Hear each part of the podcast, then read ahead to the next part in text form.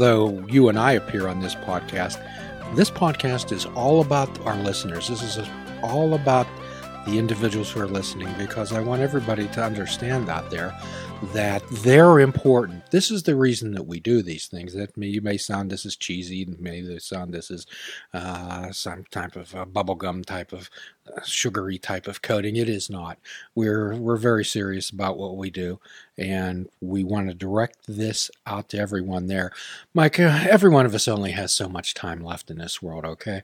And how much time are we going to? What are we going to do with our time? How are we going to impact people? What's important, man? What's important? The important thing is to be able to share our life experiences with others, and hopefully it will be able to help them. But I want everyone to understand out there that this is all about them, okay? I know that sometimes we throw these quotations out there, and that's unfortunately one of my pet peeves, and maybe this is a character defect of mine, about Twitter and all these social media platforms that throw these wonderful quotes out there, and they certainly are wonderful and they're inspirational. However, what I'm interested in is the meaning behind them. What I'm interested in is hearing from people how they incorporate these sayings, these sentiments, these intentions in their lives. Quite often, Mike, we've reached out to people, and we've, for everyone out there, I'm sure probably you know by now that I've certainly had my time of troubles, have been in recovery for an extended period of time. However, again, this show's not about me. I desperately, really, I'm asking people out there to contact us. Every single person that we've had on this show, Mike, every single guest that we've had has had some experiences in their life that they've worked through. Have they not? Absolutely. So the idea is what we ask them to do, to tell us their stories of recovery. This is a story about inspiration. What did you do about it? So quite often, Mike, people spend a whole lot of time in their lives wondering how they got lost. How did this happen to me? How did this happen? Well, the idea is to not spend so much time about how we got lost rather than how we're going to get out. What's our way? What's our guide? How are we going to do it? Hansel and Gretel didn't sit in the forest for 6 months and say, hey, how did we get here? They wanted to find their way out. They wanted to find their way out. And our friend, I've been doing a lot of thinking and talking about Marcus Aurelius, the Stoics, Seneca, those type of people. And one of Aurelius's ideas is, if you take a bite of a cucumber and it's bitter, then don't take another bite. If you're walking along the path and there's thorns on the path and your feet are getting stung, take another path. And don't spend a whole lot of time wondering, how did that path get so thorny? Or why is that cucumber bitter? It's just bitter. Let's not take another bite. Okay? So the idea is what can we control and what can't we control? The idea is to take control of our minds, pay attention to what's right in front of us. And I'm really interested to hear from people how they step back and look at their lives. We want to help people do that. And the best way to do that is to hear your stories.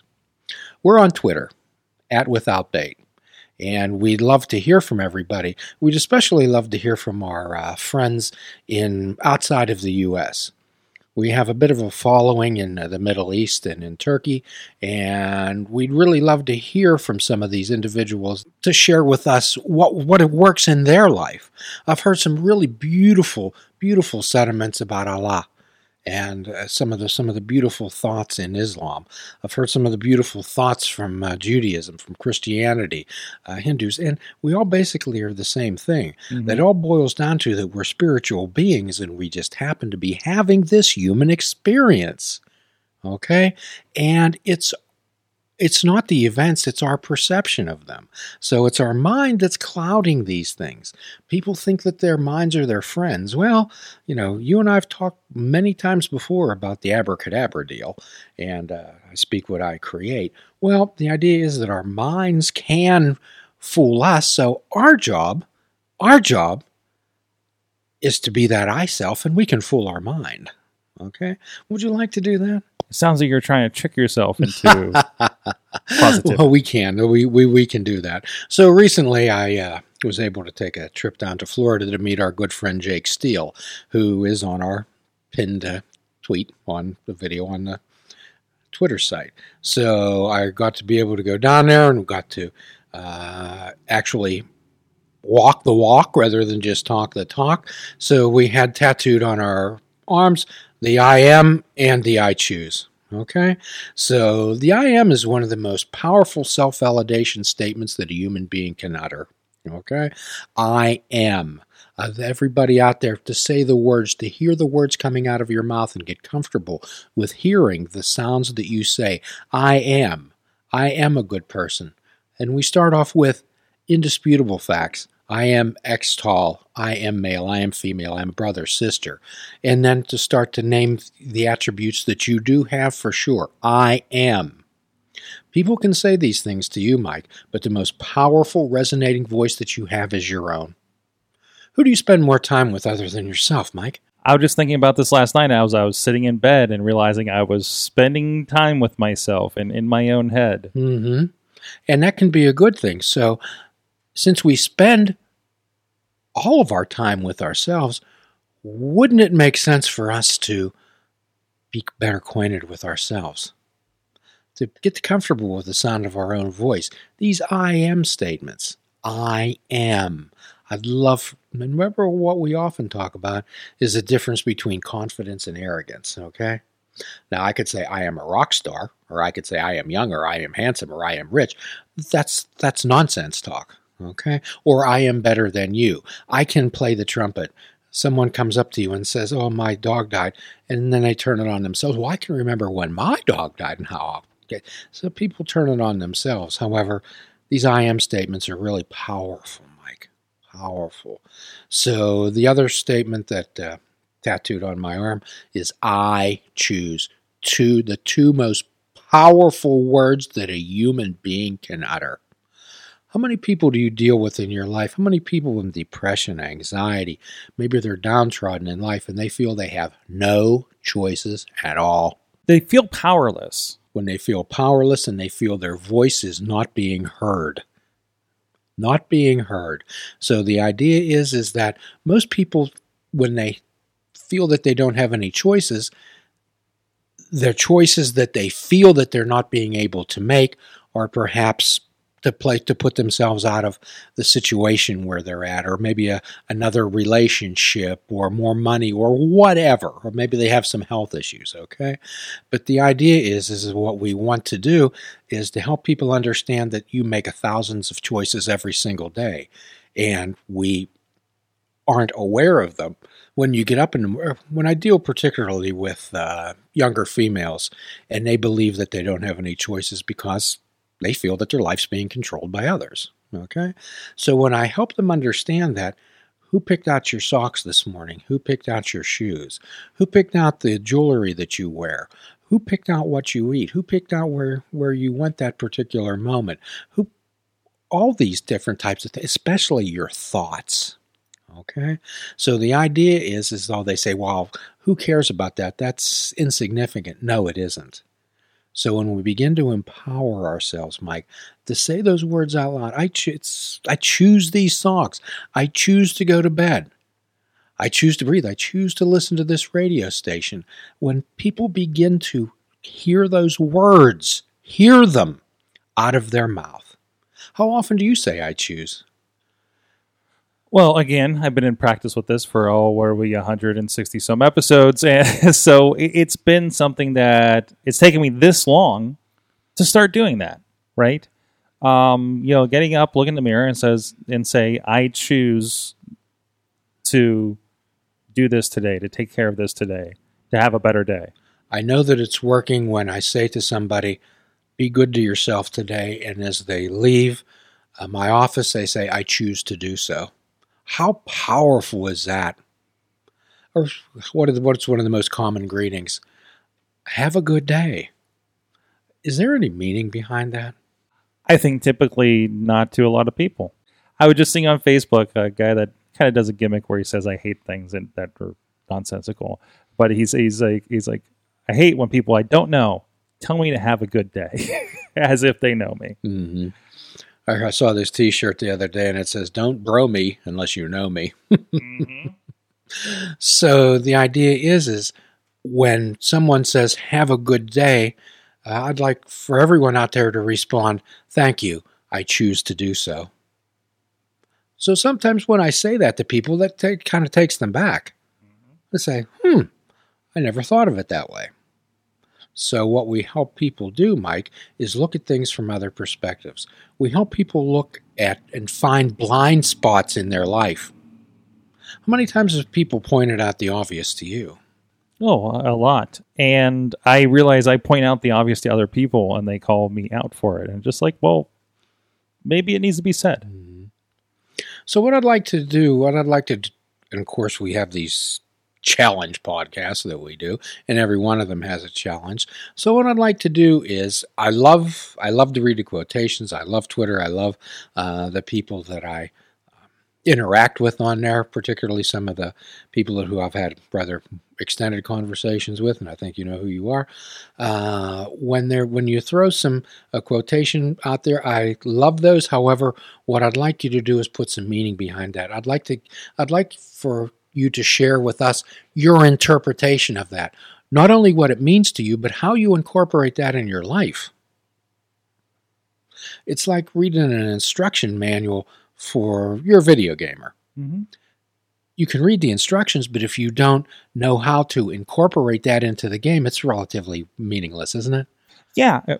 I know fighting games by feel, not by, it's this button, right? There's a difference between being able to diagnose and we'll say, here's what's wrong, and the big deal is to know how to fix it, to know how to do that, okay? So let's say that I owned a magnificent diagnostic device that could be hooked up to an automobile and find out exactly what's wrong with it, okay? So I could do that, but if I couldn't fix what's wrong, if I didn't have the knowledge and couldn't actually do the work and fix what's wrong to bring that thing to health again, what use am I? So the idea is to fix it. It's not tell people just to cheer up, mm-hmm, or get over it, mm-hmm, or get a grip. Okay? The idea is, I hear you're hurting. Here's what worked for me in my life. Or how can I help you? Would you like my opinion, or do you just want me to listen? Helping people. Just telling them to go get a job. How many times do you see that screamed out of people's cars at homeless people on the road? Get a job. You know, there's jobs out there. Go get one. That's sad. Mm-hmm. Do they help them get a job? Do they give them a reference? Do they maybe take them somewhere? Do they show them, hey, here's a job that I saw. Here's a telephone number. You can use my phone. It's people helping people. What we want to do is, let's put some meaning behind. There's two things in life, Mike, okay? And it's just like in therapy. There's process and there's content, mm-hmm, okay?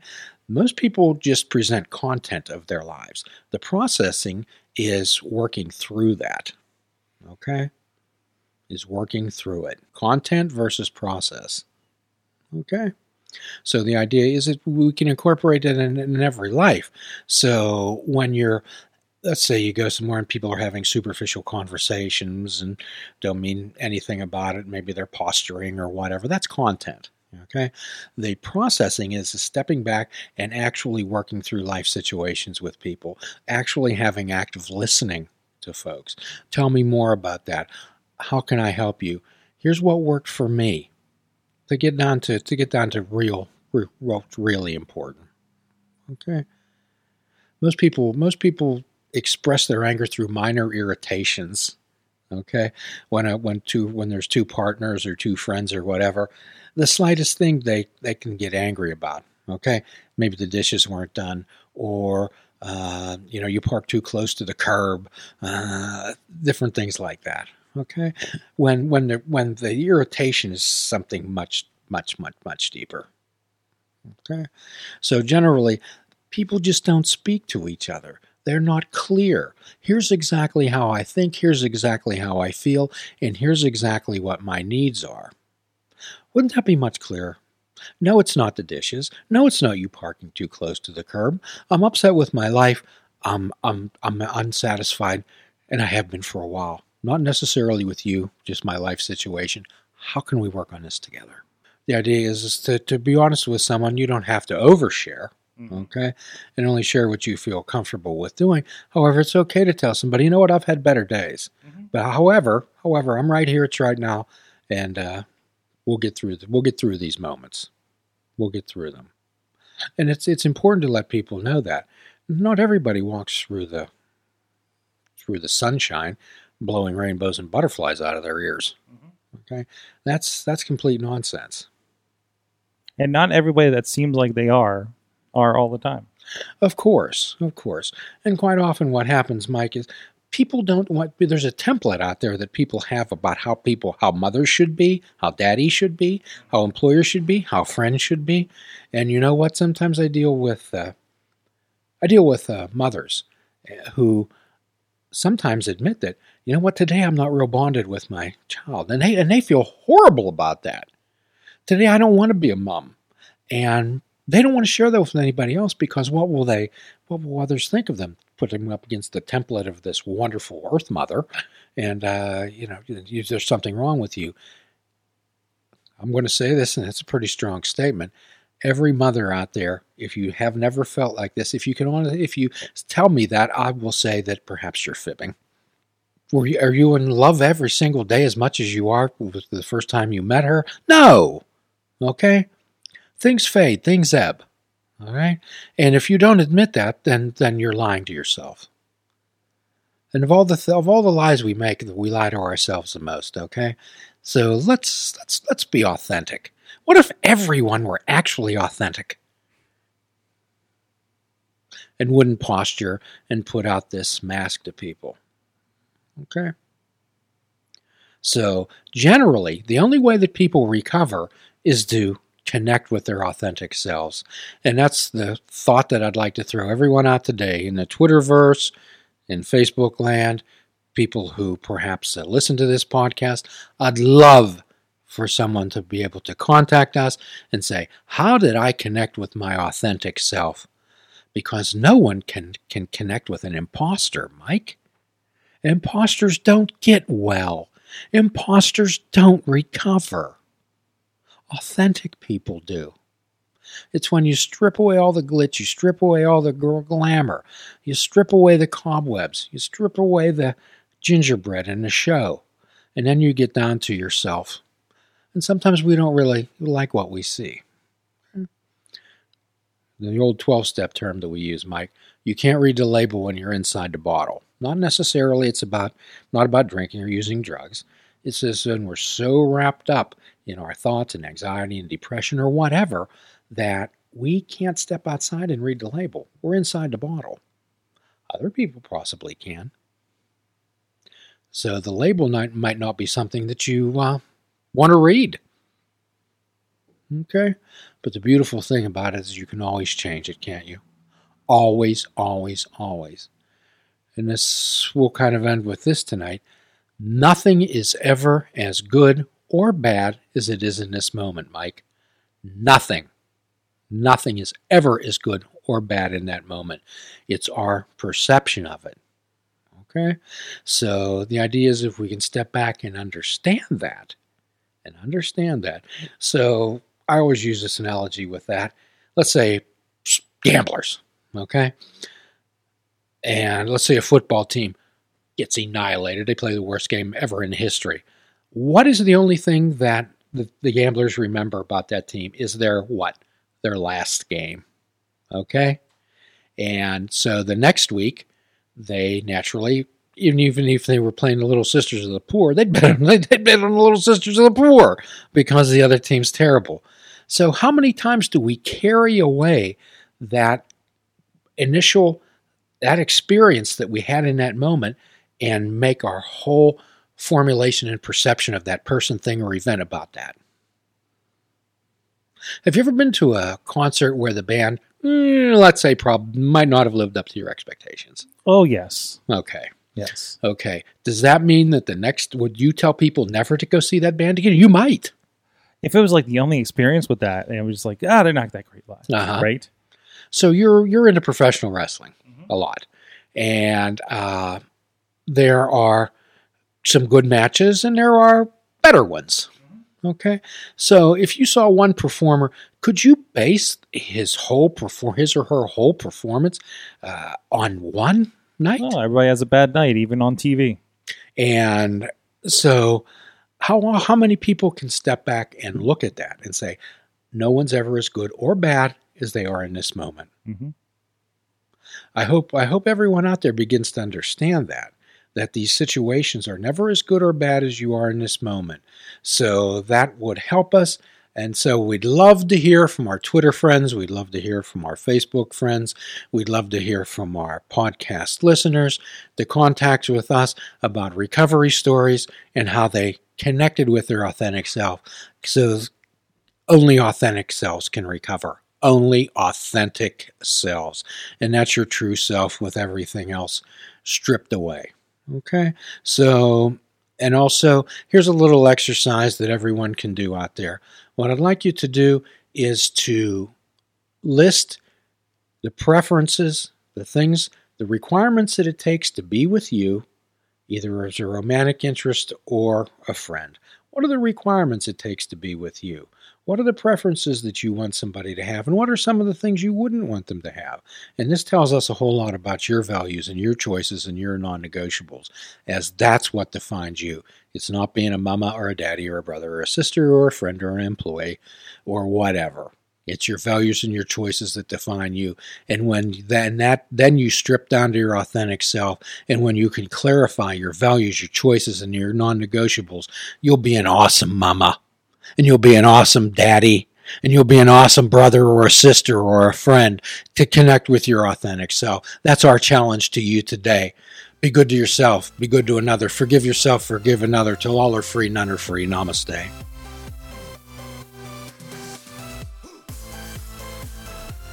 Please check out our website at fishingwithoutfaith.com, where you can listen to the show, comment on our discussions, and find out where you can subscribe to our podcast. If you're interested in flying the colors of Fishing Without Bait, click the shop icon on our website. We have clothing, mugs, cell phone cases, and so much more. Show the world that you fish without bait. This show is a member of the Sorgatron Media Podcast Network.